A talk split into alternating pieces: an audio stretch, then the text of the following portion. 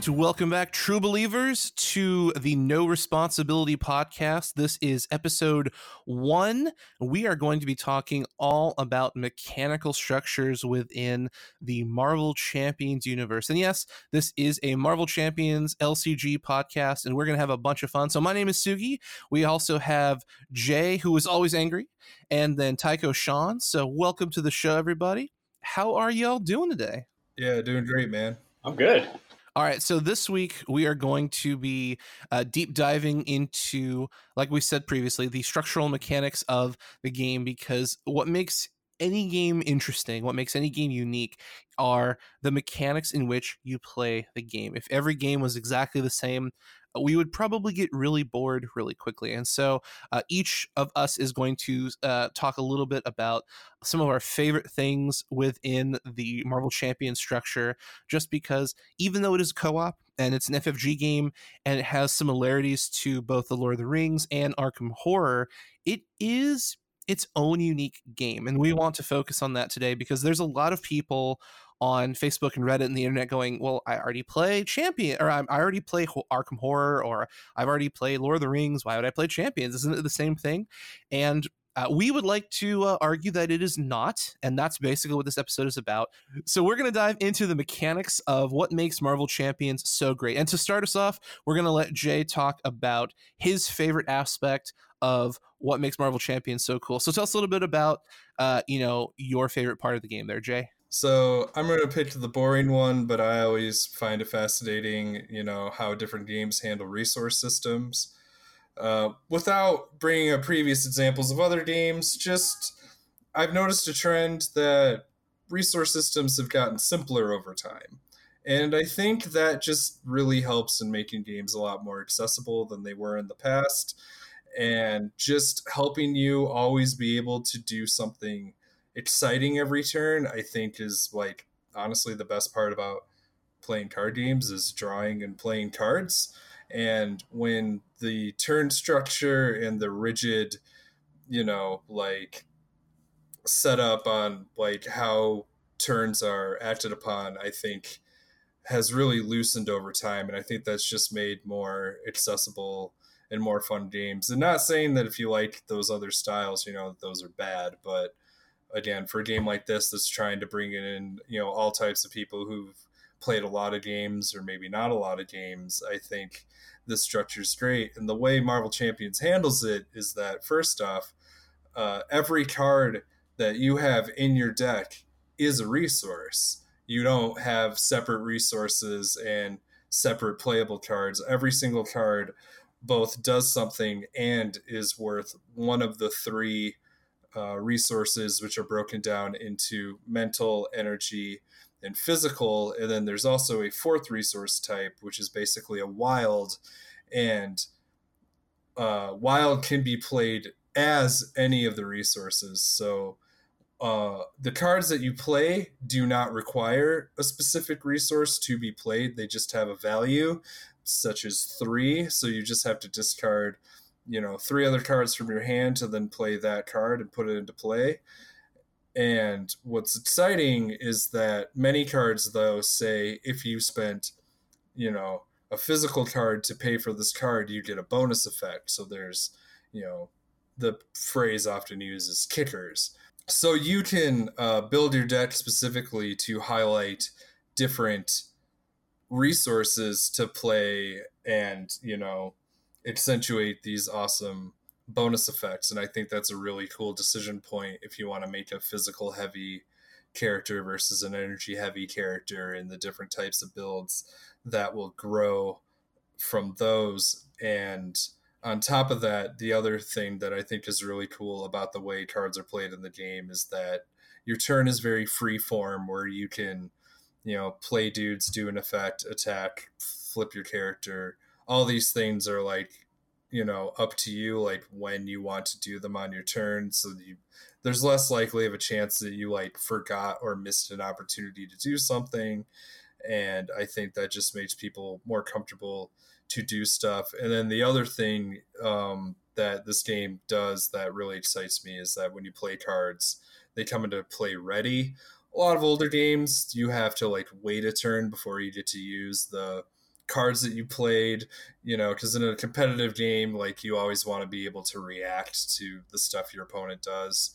But in this game, you know, the the game is already reacting to you as you play stuff so you can drop an ally and immediately send them into fight or you know use any of the plethora of cards you play instantly which i think is just much more you know action focused much more instant gratification and i think that just improves game flow and keeping things you know intense and moving and just makes your turns more exciting in general. And so you know, it's kind of funny to get excited about a resource system, but with a resource system like this, I really think the game is just going to be able to be very approachable, play very quickly, and uh, I guess the other aspect I'll bring up um, as part of this is also at the end of the round, everyone draws up to their full hand size, and with that, um, you are incentivized to p- almost play as much as you can. So you're not penalized for not hanging on to cards. In fact, you can just go boom, boom, boom and try to have the most explosive turn you can. And then you'll drop and you have all new actions next turn. And to me, that just, again, is like a more fun game flow that rewards, you know, active participation instead of like hoping you find a specific card or making sure you don't waste certain cards or resources. And then lastly, the thing I want to bring up about the resource system as well is that, you know, in the past, uh, there have been mechanics where you can't have two of the same card in play. You know, it's often referred to as the uniqueness rule. It's existed in a lot of games. It's been in a lot of FFG games. And so, one of the great things about this resource system is that if, say, Sean has Mockingbird in play, uh, and I have Mockingbird in my deck as well, and she's in my hand, she is not a dead card. She still generates a resource. So if Sean, you know, plans on keeping her around for a while, and I don't think I'll be able to play her on my turn, I can chuck her with no consequence to pay for a different card and still play at the same pace and same speed, regardless of the card is in my deck or not. And sure, you will be able to, you know, strategize with your friends before you play and maybe you wouldn't put that card in your deck because you knew someone else was going to play them but in the situation where you randomly meet up with other players to play together um, and you just happen to have you know a couple of same cards in your deck as someone else's it doesn't actually make your deck perform any worse. And i think that's a really great way to just make this game more communal and more ad hoc and playable on the fly. Yeah absolutely. Uh a couple thoughts just to bounce off of what you were just saying about the resource system that I've been having is I really appreciate that uh, how to pay for things is not as much of a factor in this game as much as when what to play and when to play it because you kind of always know you're going to have resources you kind of always know you're going to have options and really just guiding yourself through those options uh, is the more important skill as opposed to figuring out how to build an economy inside of the game. And uh, another interesting thing that I've noticed is that you mentioned the kicker abilities, where if you uh, pay for a card and you've paid for it with a certain kind of resource, that you get some sort of bonus. Uh, and I like that. It seems everything seems to follow. Like if you're doing some sort of beam attack, then it gets a kicker that's an energy resource. If you're doing like some sort of power punch, uh, some sort of physical attack, then the kicker is going to be the physical resource. And I think that that's a very clever and like very flavorful kind of way to do it, and that it doesn't have resource matching. You don't have to pay for it with the physical. Uh, in that you, you, you like you you're never going to have stuff in your hand that you just can't play because you don't have the right resource to do it but if you do have the right resource, then boom, you get this extra bonus, and it totally follows uh, by what the type of resource is. And one thing to note too, where the developers were smart, is that uh, some of the villains they've already shown off uh, actually are tougher if you're a little too one note on your uh, resource dispersal, like just for a very quick example, a lot of the gear that Dr. Klaw has that he attaches to himself can be removed if one player uh, spends one of each resource type, um, and then his stuff will fall off. And if you only have, you know, mental energy in your deck, you know, you're going to have a much harder time against Dr. Klaw. And maybe you want to diversify a little, or even, you know, one of the good things is that you can always use wilds and wilds count as what you want them to be. So if you spend a wild to pay for a card, you can say, this is physical and it counts as physical for those kicker abilities, which is just amazing design in general. And so you won't ever be without options because a lot of your character specific cards, you know, uh, have a plethora of different resource types. But it's just something to think about that if you go a little too all in on one resource type, there are some encounters that will be much harder for you. And I think that makes a lot of sense. You know, you need a you need to tackle these challenges with a variety of options instead of just you know trying to one punch them. Well we should also note that the core set heroes uh, the, the hero decks uh, that you select are going to have all three resources and generally uh, at least one wild. Um, whereas uh, so you're going to have all three resources. If you want to add to the rest of your deck only really heavily one or another that's up to you. But uh, you're never going to be at least from the heroes that are leaked you're never going to be completely locked out of a resource. And if you're playing black panther then you have like a gajillion wild resources which i think is another interesting kind of flavor uh, that they can give to the, the new heroes as they come out is like what is their kind of resource spread and how many wilds do they have and how does that affect the way you build them? I also think what's really nice and simultaneously interesting about the resource system is they are actively pushing to make sure that players don't have a dead draw, which is a very, very uh, real problem in a lot of card games, especially board ish card games where groups of people are attempting to work together to achieve a goal. There's a lot of games where you'll hit a dead draw and you have cards in your hand that you can't do anything with, and you basically have a a very limited or a very boring or even just a turn where you do nothing.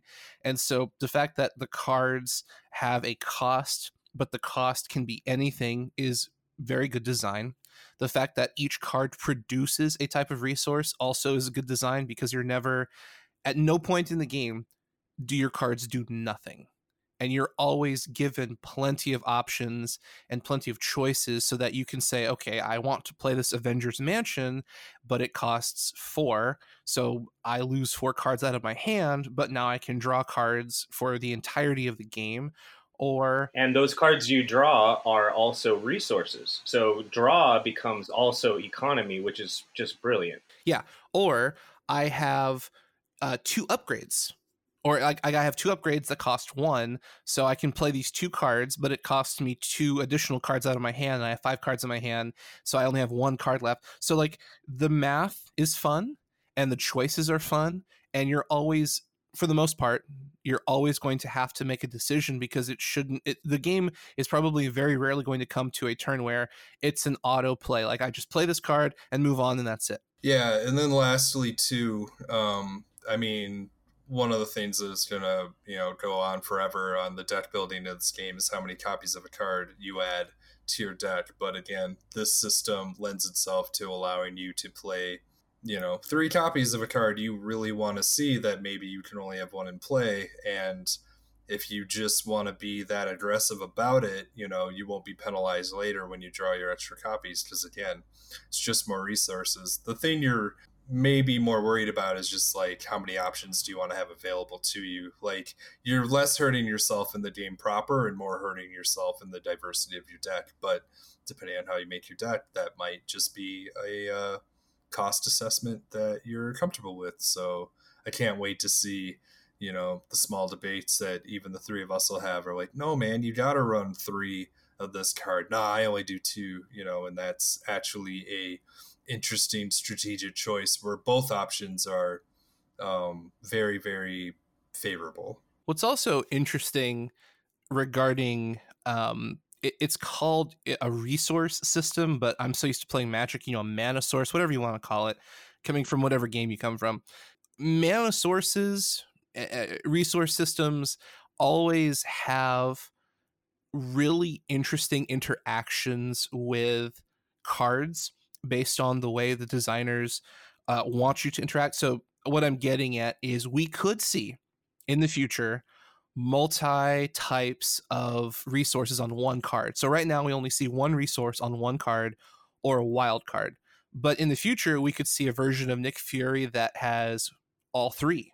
He has an energy, he has a mental, and he has a physical, or he has like two. Uh, we could see villains that you can only deal damage to them if you spend a certain type of resource. Like you have to spend a resource first, then you can deal damage to them. Uh, we could see all kinds of different interactions with resources as the game evolves and as the designers choose to add complexity. And the really cool thing about how Marvel Champions is structured is even though those mechanical systems can be somewhat complex, the game itself is very simplistic and it's not going to create this really confusing and uh, AP brain burny style of game where you're like, wait, what? I don't really understand what's going on. Like it's very systematic, it's very simple, and because they have colors and symbols for each type of resource, even the youngest of players can understand. Hey, if I spend this blue resource, I can do a thing, or if I use this symbol, you know, the fist symbol, I can do a thing. And so I think FFG really found the perfect balance between a a mechanical system that's fun and depth like deep but it's also very approachable because you know a lot of people like i've done some board game design and it's very easy to forget that some people are colorblind. I have problems with colors sometimes. So any good game will have a mixture of symbols and colors. So because people's brains process that information differently. Like i like to sim i like to do colors over symbols. So like for me it's like okay i can spend blue to do a thing but someone else might say okay i need to spend this uh, this fist to do a thing and someone might be colorblind and they might say okay i can't see the colors but i can see the symbols and so what what really gets me going is the fact that ffg took into account everyone and how they process this information, at least from my opinion. So that way, it doesn't matter who you are or what you're doing, you can understand how the resource system works very simplistically and get a lot of bang for your buck out of that system where it's like, okay, I'm going to do all these things and play all these cards and have a really good time. And it's not like magic where you have to do a lot of math and you have to like account for all these different things. It's really simple. Your cards have everything you need printed right there on them and you just have to figure out what do i want to do in this given situation and another note before we move on to the next topic is uh, the the symbols and the types of resources themselves are very superhero-y you know it's uh, you know your superhero genius scientific uh, you know uh, power. You've got your like i'm a physical gonna punch you in your in your noggin power. And you've got your like i channel some sort of energy to do that's my superpower. So all those things really are very just though they're generic they're very superhero they're very comic booky which is which is great and the other thing i've noticed and i don't know if this holds true across the whole core set but it seems like the physical like if, if you have a card that's like a physical attack uh, it won't have a physical resource it'll have one of the other two or if there's something that's like a scientific or a tech upgrade or something, it won't have the mental resource. It'll have one of the other two, so that the cards seem to be balanced across the different. Uh, so if if you need one, like so that there there's like a little bit of variety inside the card itself, and that it, it's a the card itself is a physical attack, but it provides an energy resource. So if this is not the turn that you're needing to attack someone, you have access to maybe potentially the other resources that you need that turn. Um, and I think that's a, a really interesting way that they did it. Briefly, before we move on to the next mechanic, I just want to make sure that everyone's on the same page for how the win condition works in this game, and then we'll let Sudi talk about item number two. But basically, the way the game is set up is you and up to three of your other friends all pick different heroes to play against a specific Marvel villain and that character has a health total that you are trying to knock out but at the same time that villain comes with its own objective card that slowly accrues threat and if that uh, reaches its full potential before you can deal enough damage to take down the villain uh, everybody loses the game.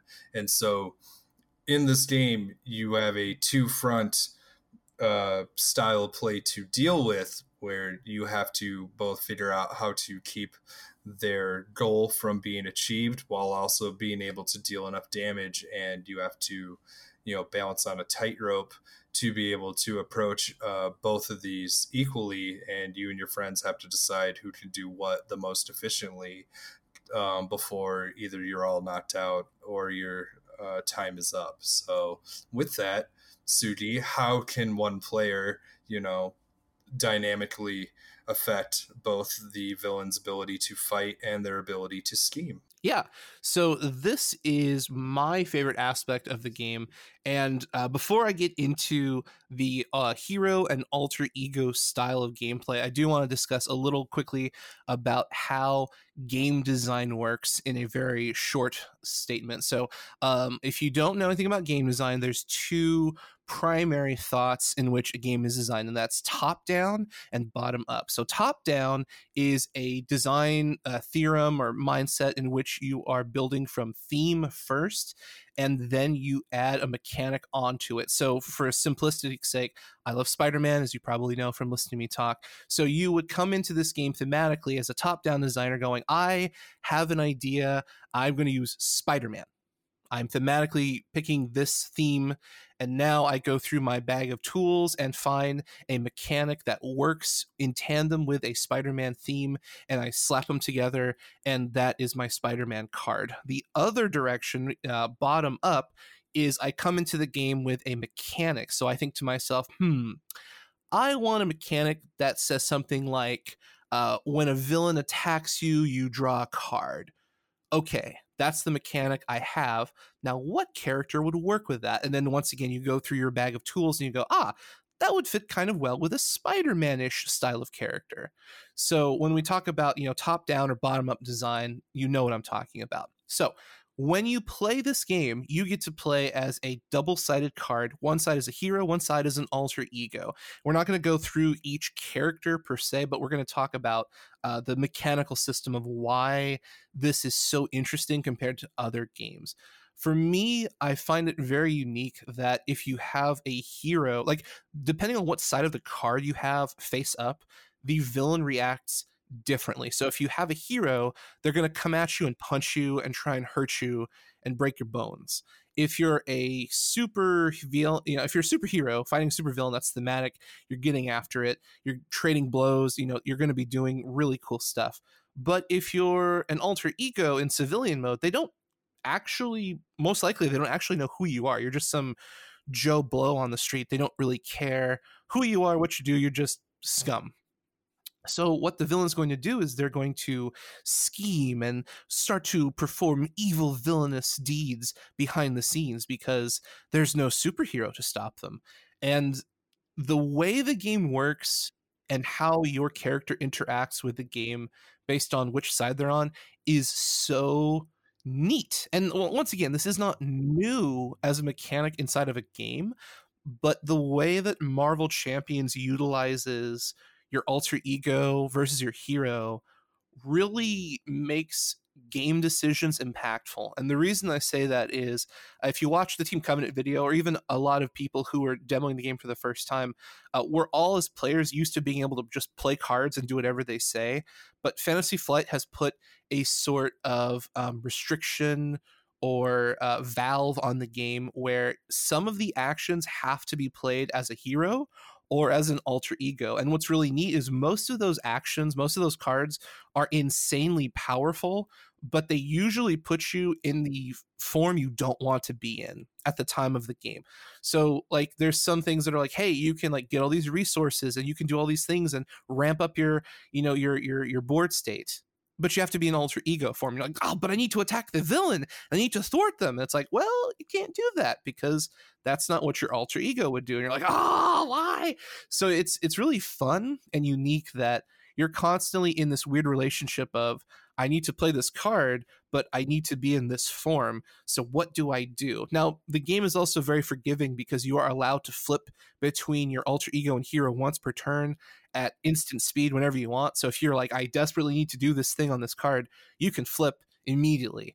Um, but there's never a point in the game where you can just free play everything from your hand. You have to make conscious choices that will impact your board state, it'll impact the game state, and it'll impact you going forward because there might be a point in time where you need to ramp out and you have to do it in alter ego form. But your villain might have a buttload of scheme tokens on the scheme, and it's like, well, I really don't want that to accelerate, but I really need to do this thing. Ugh. And that kind of tension is always good. A lot of people think tension is bad in a game, but in reality, if there's no tension in a game, it's boring. Like you never want to watch a television show there's no tension because there's nothing to watch. You know exactly what's going to happen. There's no reward. There's no investment. You're just kind of like, eh, I know what's going to happen. It's a, there's no there's no threat. There's no problem here.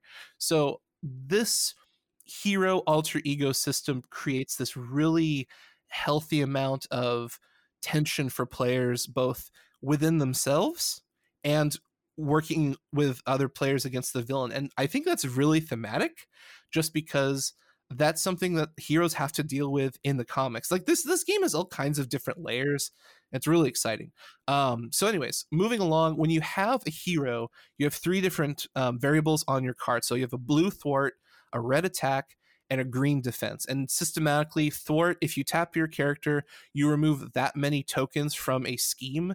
If you tap your character to attack, you deal that much damage to a villain. And if you tap to defend, you block that much damage from a villain's attack. Very simple, nothing too difficult. Once again, really nice that there's colors because that helps people process data information a lot easier depending on how your brain is wired.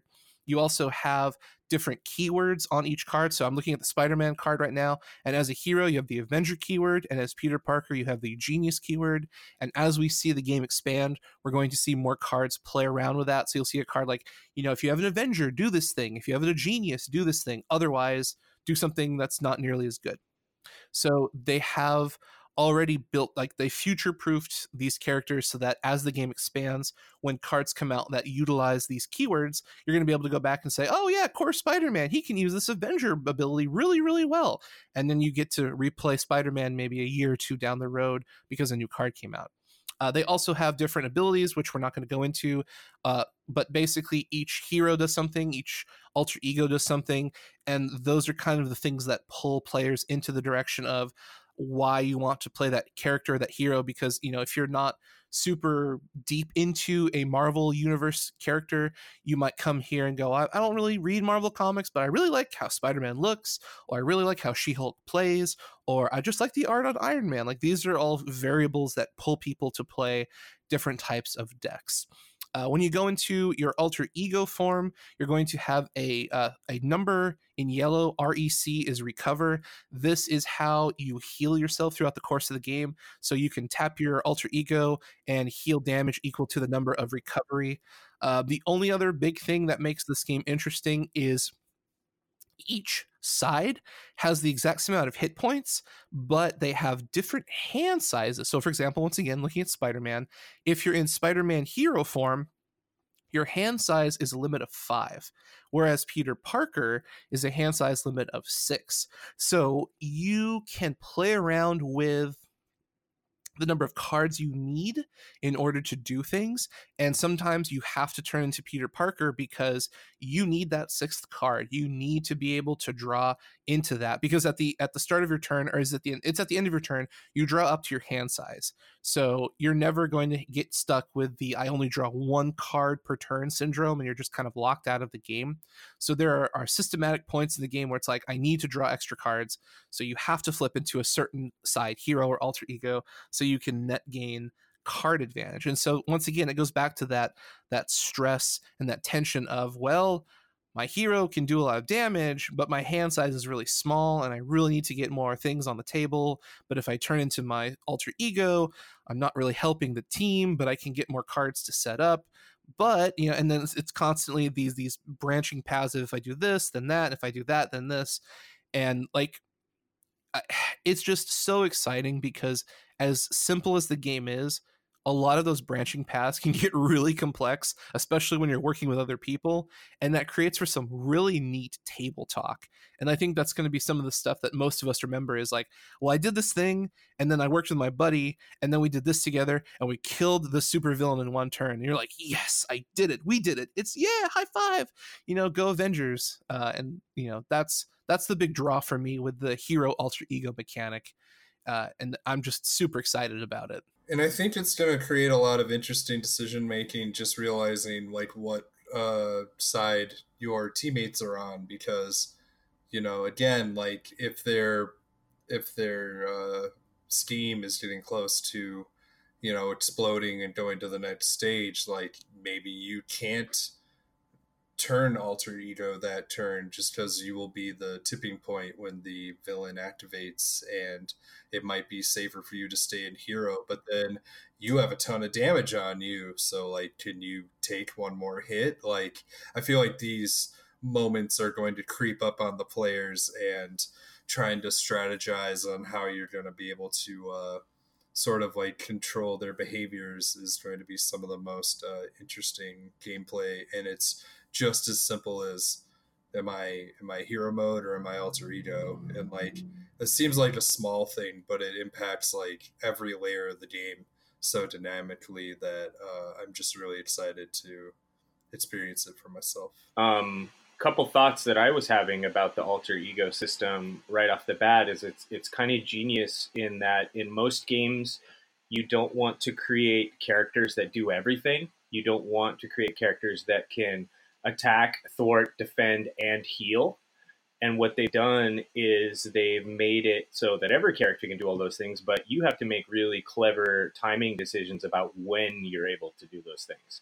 Uh, and that's really nice. And it allows basically each hero to be its own self-contained package so that you could play just that hero uh, against the villain um, and the villains scale according to how many heroes you have which is genius but the alter ego system is going to be a little bit of an issue in game design i feel like because a lot of the most iconic heroes in marvel don't really have an alter ego like how do you do silver surfer like he doesn't really have a time where he's just kicking it at his apartment, not as the Silver Surfer. Uh, yeah, and Ally. there's there's a, a, a, lot of examples of that, and, and I think initially those kind of characters will enter the game as allies, but um, I, I think there's some some some space there for some clever design where maybe they attack those characters that don't have alter egos by making them like dual sided and limiting their abilities. Uh, that way. And, and I think that that's kind of the, the, the genius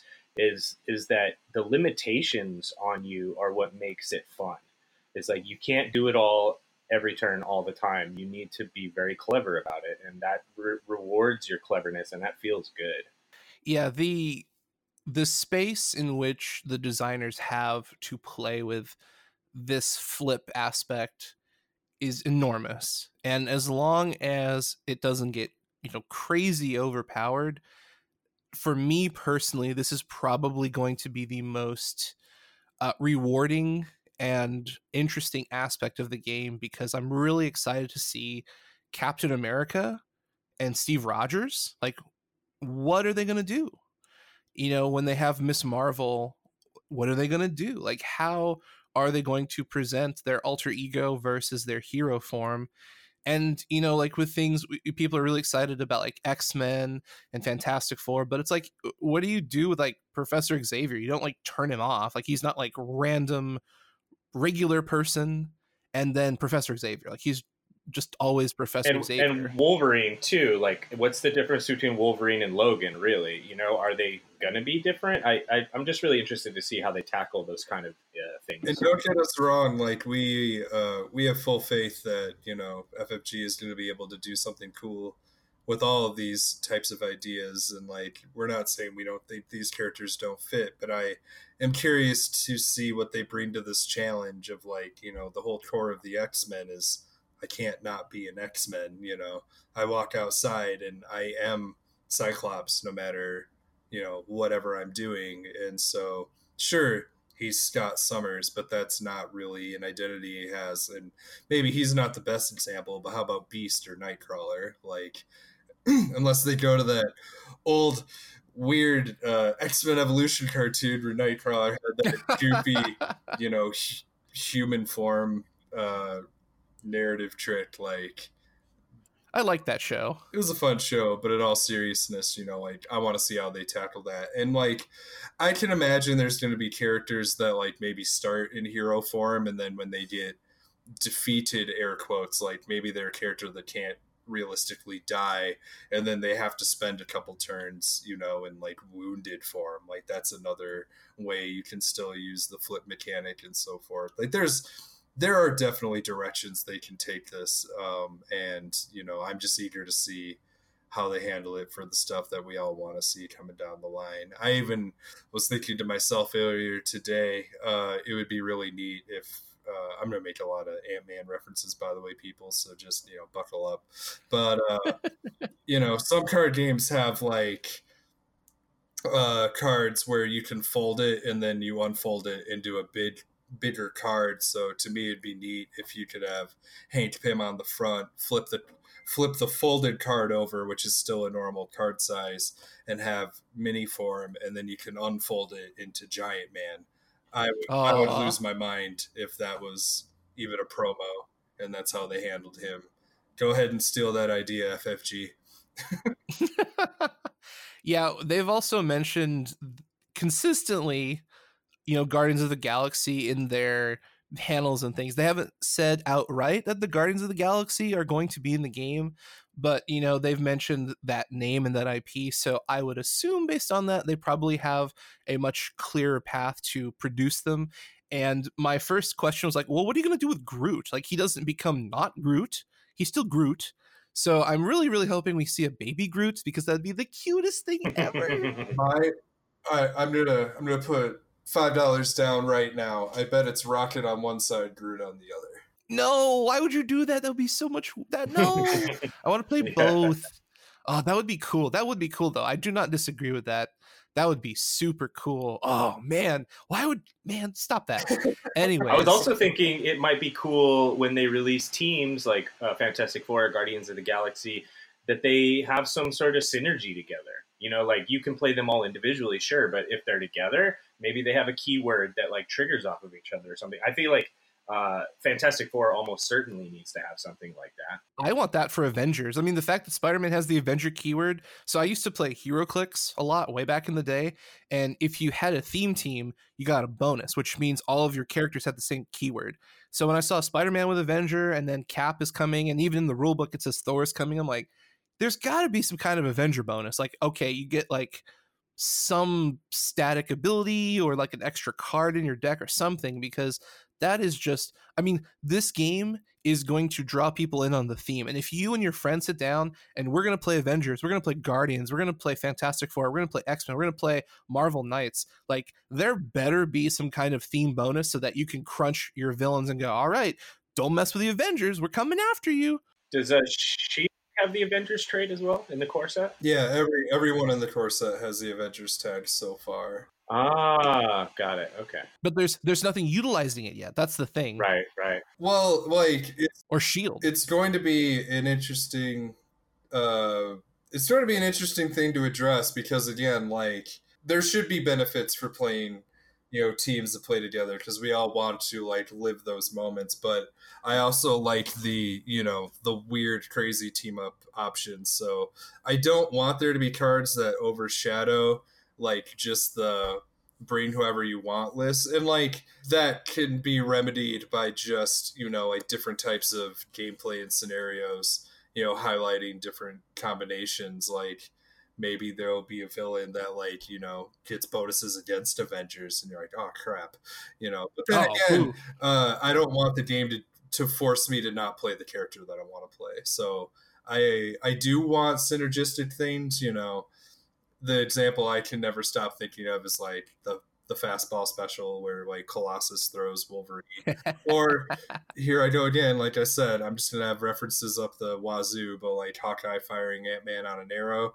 I I can never get enough of that image. So lastly to note on like synergies and keywords is again like I just don't want them to become so powerful that they kind of dictate the most optimal ways to play the game. And obviously you can ignore that stuff, but I still want people to feel comfortable being able to play whoever they want, even if from day one they just want to play She-Hulk in every single encounter and that's just the most fun experience for them. So, lastly, I'm going to toss it over to Sean, and he can talk about the last uh, core mechanic of the game that we think really uh, separates Marvel champions from the rest of the genre. So take it away. Um, my favorite and one of the most interesting uh, aspects of the new game, see what I did there, is the aspect system, which allows you to load out or build your heroes in uh, four different ways. As of right now, there's four different aspects. Who knows if they plan on adding more later? Um, and the four aspects are leadership, aggression, protection, justice, leadership, and aggression. Uh, so uh, these are basically the four different ways that heroes behave, and any hero can be aggressive, can be defensive, can be a leader, or, or can or can seek justice, uh, which is great. And, and in previous games, this is what might have been referred to as your splash. Uh, whereas you can build your character, you can build your deck. You're allowed to splash one uh, out of like house out of faction thing whereas they've kind of created this system now where you choose one of these aspects that's your splash you can add any number of cards from that aspect to your deck but just that aspect. You cannot mix. You can't have both justice and aggression. And um, what's great about the four aspects is not only do they kind of encapsulate the different ways that heroes behave inside the Marvel universe, uh, they kind of apply to everybody, and and they give you a way to play your favorite hero a lot of different ways, and you only have ac- access to the cards inside that aspect when you choose it. So it really informs the way you, you're trying to play your character and your overall strategy for that scenario. So just to dig into each one a little bit, uh, I'll start with aggression. Aggression is exactly what it sounds like. You're just fighting. You want to fight. There's a lot of really powerful attacks in aggression. Uh, some very powerful kind of uh, um, uh, physical uh, oriented allies. There's the tech team support, which basically just deals out damage. So it's a it's a really damage oriented. Um, and one thing I want to mention before I go too deep into each of one is that they, they have kind of a similar uh, theme in that each aspect has a uh, a buff that it can play on your hero or your your other the other player's heroes. Um, the one in aggression is combat training, which will give your hero, it's a limit one per hero, will give your hero an extra attack uh, stat on their hero side of their card. Um, there's um, a similar one in uh, defense. I think it's the armored vest or the combat vest. I forget what the exact wording is. That gives you extra defense. There is uh, the Justice uh, has an upgrade that uh, gives you your hero uh, extra thwart, uh, which can help you deal with the scheming. And the Leadership has has an upgrade that will buff all all of your allies. Uh, and so each one has a kind of a different focus, either on upgrading your offense, your defense. Um, your ability to thwart or your how the efficacy of the allies you have in play and this will inform the way you build your deck like if you're playing with leadership you want to have a lot of allies because that's the focus of leadership um, if you uh, are playing ag- aggression, you're going to want to take a lot of these powerful attacks because that's the focus of aggression. Uh, obviously, protection is about uh, your character jumping in front of bullets for uh, other people, and it synergizes off of that. And um, and and the other thing that they all have is a resource uh, uh, event, and it usually is the power of aggression, the power of justice, the uh, and what this does, it gives you a wild resource, but if you use it to pay, you use that uh, resource card to pay for one of the cards inside that aspect. So if you use the power of aggression to pay for a aggression card in your deck, then you gain an extra resource. And each one of them has this, which basically means that inside each aspect, it has its own synergy. Uh, it, it's uh, self-referential and it, and it will do what it needs to do because you know that you have the, the resources to pay for these powerful aspect cards. Um, and I don't know if you guys have thoughts about it, but it seems to me that um, a lot of the heroes kind of uh, imply a certain aspect. And I guess they recommend that you play Spider Man with Justice when you first start playing Spider Man. It's pretty obvious that, um, to me at least, that Captain Marvel should be at least initially paired with aggression, and I'm really excited to try her that way, at least right away. And maybe if I get bored with that, I'll try her with the other aspects. Um, it seems to me that there's a lot of synergy with Black Panther and the defense uh, or protection uh, aspect. Um, so sometimes it might be kind of obvious on their face who who or which aspect you want to play with a hero but there's no limitations and there's no reason not to try them with all of them and i think it gives each of us a chance to play our favorite hero a bunch of times in a bunch of different ways. Um, the other thing that aspects do is in a team game you might need to coordinate with the other players um, to either kind of augment each other's strategy by playing different aspects on your heroes, or you can go crazy min max and just like play three heroes all with aggression or all with leadership or and just play every uh, ally in the game and just go go nuts on spamming out one of these aspects. That's really up to your discretion, your play style, uh, just the flavor that you want your game to have. Um, and I think it's a really genius way for them to add this awesome deck building element that limits your deck building options while at the same time opening up your own creativity inside the game. Yeah, I think uh, a couple of things that the game highlights well with the aspect system is one, um, I originally was kind of comparing them to roles, but that's not necessarily what you're doing because, as Sean mentioned, like you can all be protection if you want to, and the game is supposed to sustain itself. I mean, sure some strategies will probably you know work a little better than others but again you know play the game to have fun and discover things on your own and play what you like and this game should be able to you know accommodate the types of plays that you want to be. But uh, you don't have to like you don't have to have a leader have to have an addresser have to have a protector you know like if two of you want to be leadership you can both be leadership and in some cases you can either even synergize with each other, which is even cooler as some of the aspects kind of grow. Like leadership has the ability to pull other people's allies out of their discard pile.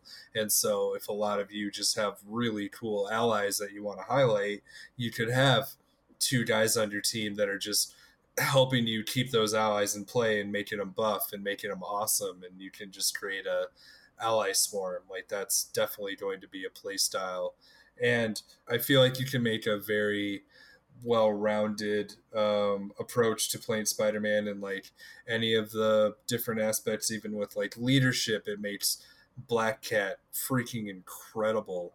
And so it seems like to me that while they all have one like they lean to, um, it feels like they definitely tested it so that none of them feel completely out of place. You know, like while it might not seem like you know She-Hulk is best suited for leadership, I'm sure you can make a pretty bombastic leadership deck out of her and still have a good time if that's the way you want to go. And I don't think the game is going to do anything to penalize you for feeling that way. And I can't wait to talk to different players who just say like, "Yeah, man, I just I just like playing, you know." Justice Iron Man because you know I can get all the upgrades and fire all my lasers and then use the uh, justice cards to help in the thwarting category, which uh, Tony isn't as equipped to deal with. And I just like being much more well rounded, while someone else is like, I want to be all in and just punches everyone's faces off. You know, and both of those play styles are absolutely completely valid. And you know, do what seems fun to you. And if you want to change it up, um, you shouldn't feel like you're playing an inferior version of the character because that's not how the game is designed. I wanted to mention one quick thing that I failed to go over in my little spiel, and that's that uh, if you want to just play with one core set, you have enough cards for everybody. Um, and the other thing in deck building is that the, the different aspects seem to kind of lean towards one of the resource types or another slightly. The resource breakdown is a little bit different with each one. So, depending on how you want to build your character, one aspect might be better than another like if you're trying to spam energy resources or something along those lines. Um, so I just wanted to point that out before uh, we went any further into the aspect talk. So what's really interesting to me about the aspects is they open up multiple different playstyles. And what I mean by that is you can run Spider-Man aggression and you can deal a lot of damage. You can just run up and start punching the enemy villain right in the face and just crushing bones. You can do Spider Man protection and turn Spider Man into a tank where he jumps in front of the enemy and goes, "All right, I'm gonna you know defend here," and then you can use cards like Indomitable that state uh, after your hero defends, discard Indomitable, ready your hero, and then you can do it again. Uh, you can use you know all these different aspects on different heroes in different ways, and the reason that that's interesting is because you can take a character that you enjoy and then add it to a play style that you enjoy and you have this really neat experience that you get to have because you might say i'm going to play protection spider-man and someone else says i'm going to play leadership spider-man someone else says i'm going to play justice and so on and so forth and all of you are playing the same character but you're getting completely individual experiences based on not only your character and your aspect, but the group of people you're playing with and their aspects. So it's really hard to duplicate the same experience multiple times. And a, lot of people, and the reason I say this, people are going, "Oh, hey, why should I play, you know, this game instead of like Marvel Legendary?" And my my argument is Legendary is a deck builder, and you generally duplicate the experience you have based on the cards that come out on the flop. This game that's really hard to replicate unless you play the exact same character with the exact same deck with the exact same people over and over again, which most of us probably aren't going to do. We're probably going to switch it up, try different aspects, try different heroes, try different cards because you also have your neutral cards that you can mix and match in. So you're constantly generating this very unique experience every time you play the game. And that's not a very common thing to say uh, for any game. Usually, you know, if you buy a board game or a, a team based card game, it's very similar.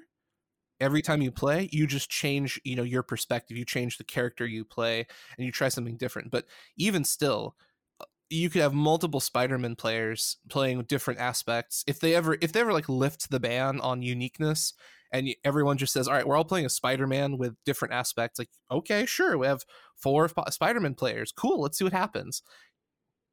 Yeah, yeah, yeah, I guess you could call it that. I mean, that'd be super cool. It's like, all right, we're all playing as one hero, and you play as whatever you want, and you see what happens. You may get crushed, may win. Yeah, I don't know. Like in the rules, you're not allowed to play with the same character. They're unique, but it's a, it's a game. It's fun. Like why not? Why not for funsies? Just show up and everyone plays as Captain America.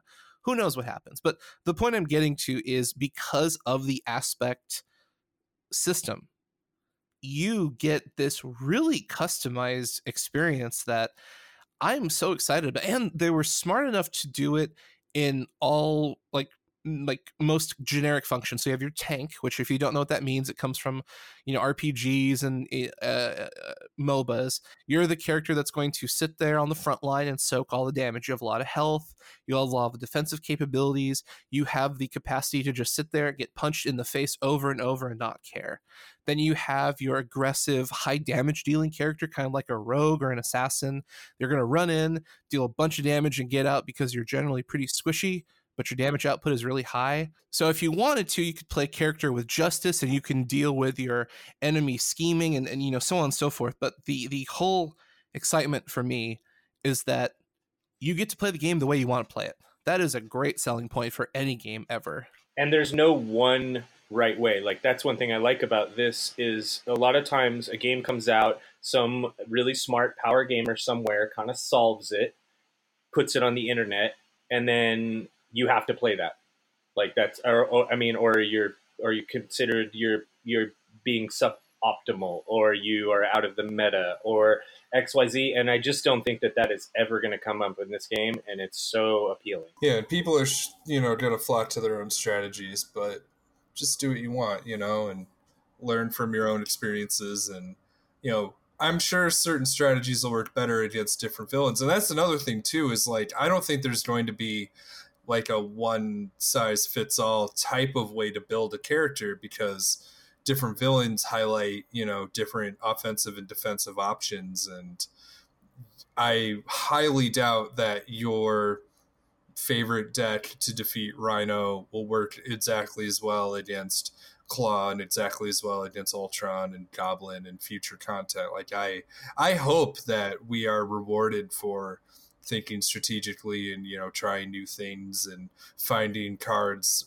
uh, that may have seemed weak in some situations like really shine in other fights. And that's just more fun because being able to play more of the cards in the game is just that much more exciting.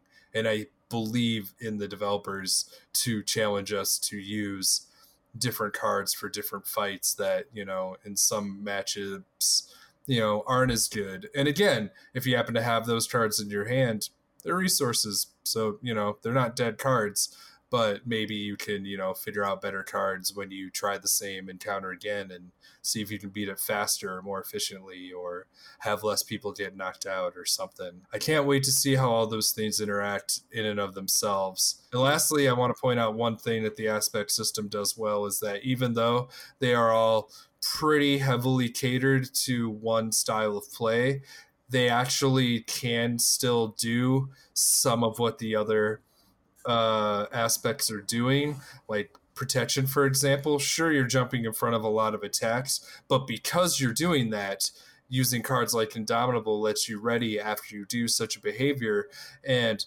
nothing's stopping you from protecting your other player and then using that ready action to go in and punch or go in and thwart, in which case you still, you know, did the aggressive action and the protective action.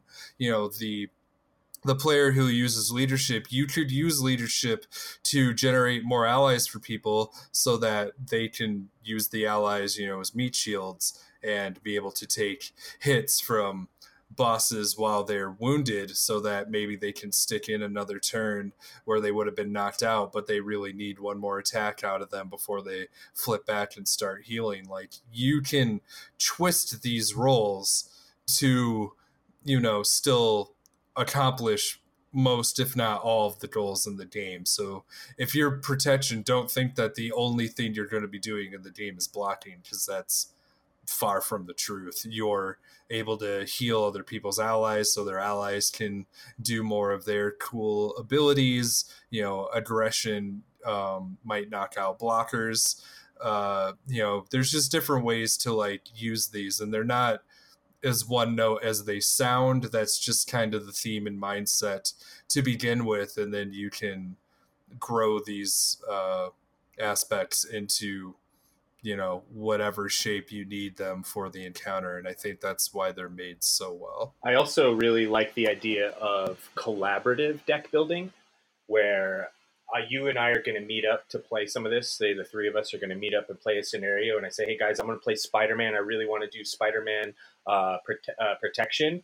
Uh, or you know what, I'm gonna I'm gonna uh, play Iron Man with leadership. So I need you guys to bring a lot of um, uh, allies so that I can just really get a lot of use out of these great ally buff cards and the protection aspect. And it really like it kind of like makes you communicate with your with your teammates and, and let them know what your strategy is and how they can best synergize with it so that you guys can be successful uh, in, in the scenario you're planning to do and there's no other game like that there's no game where you are collaborating in your deck building as opposed to trying to counter your opponent's uh, you know uh, deck and that i think is is uh, is great i can't wait to just just uh, basically coordinate and say like hey you know what uh, I'm gonna have uh, you know uh, Mockingbird, and and I think one other person should take Mockingbird, but then the other person shouldn't, so that we can you know you can use that deck slot a little bit more effectively for something else. I don't know. It just there's no other game I feel like at least that I played. I know there are other co-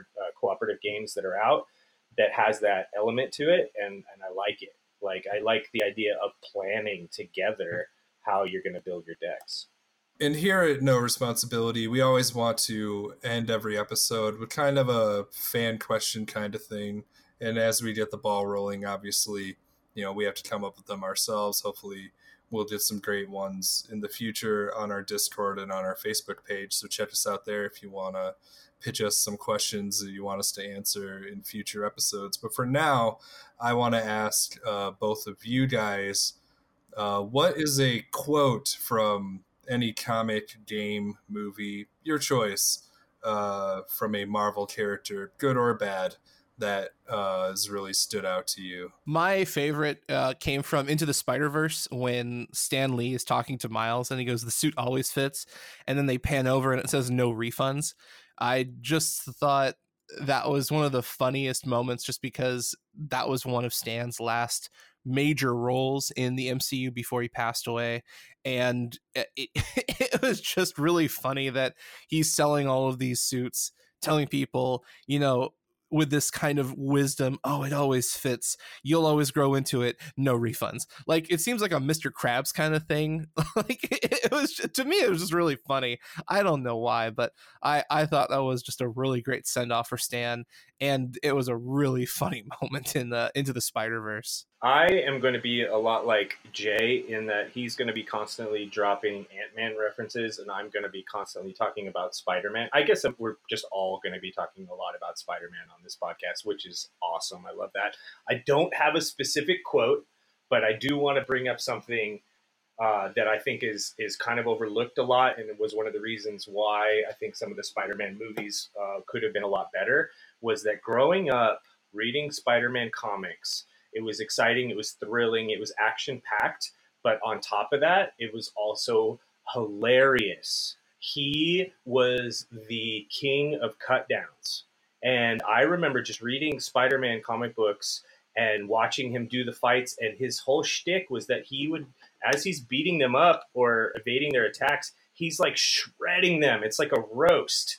And they like, nobody's as clever as Spider Man with the cut downs all of his enemies would get really really angry and off of their game because of it and he was just just really really funny and that's something that they basically kind of failed to show in any of the original spider-man movies was just how funny and how much of a cut up and just an insult master that spider-man was and i could probably go and look up some of the the most iconic insult quotes of all time. But I think I'll just kind of just have that be my generic quote that I love is just anytime Spider-Man is insulting the supervillain that he's fighting, that is my favorite part of Spider-Man is that uh, it didn't matter how treacherous the situation, how dangerous the the, the odds, how uh, how close he was to being to you know really beat the heck out of, which happened to him a lot. He always just had the best insults, and it was so awesome and I love that. And no other superheroes like that. Well, maybe Deadpool a little bit, but like, man, Spidey's the OG. Yeah, and one of the ways those stories evolved and uh, was always great is just like you know when Spider-Man's having a hard time, some of the villains like Osborn would then grab him and be like, you know, don't have anything smart to say when like Spider-Man's bleeding and like hasn't had uh, as much luck in the fight as he would wish, and you know he's gritting his teeth and trying to think of his next move, and he can't come up with the quip.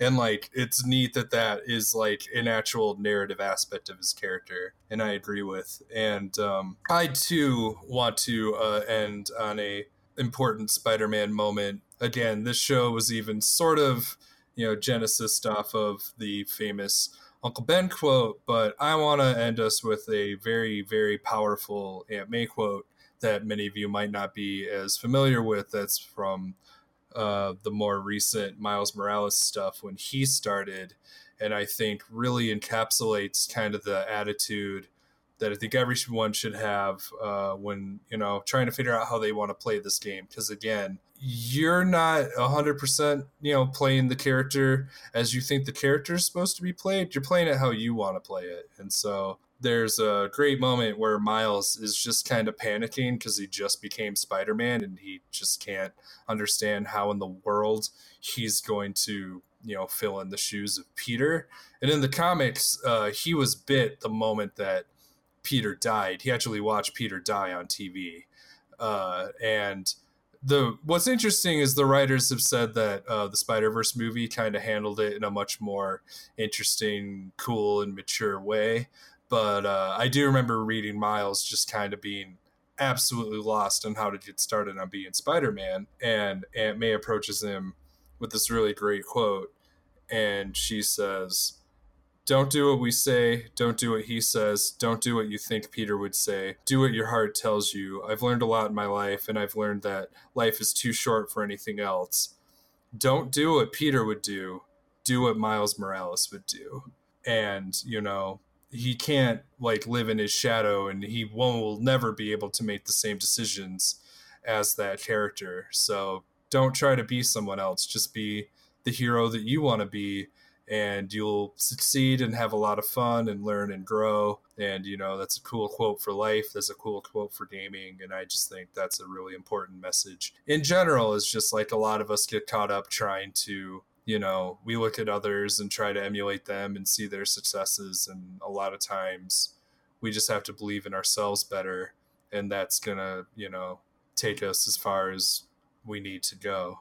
So, with that, uh, once again, we thank you all for joining us. Uh, we're No Responsibility Podcast. You can find us online. We have a Facebook page, we have a Discord uh, we are looking forward to interacting with you guys a lot. And, you know, again, hopefully, if you have ideas or suggestions on directions this show can go to best help you and your friends, you know, dive deeper into this game, let us know. We really want this to be a community, uh, interactive and driven experience, and we're excited to see what you guys have to offer for us as well. Um, but until next time, we have no powers, no ego, and no responsibility.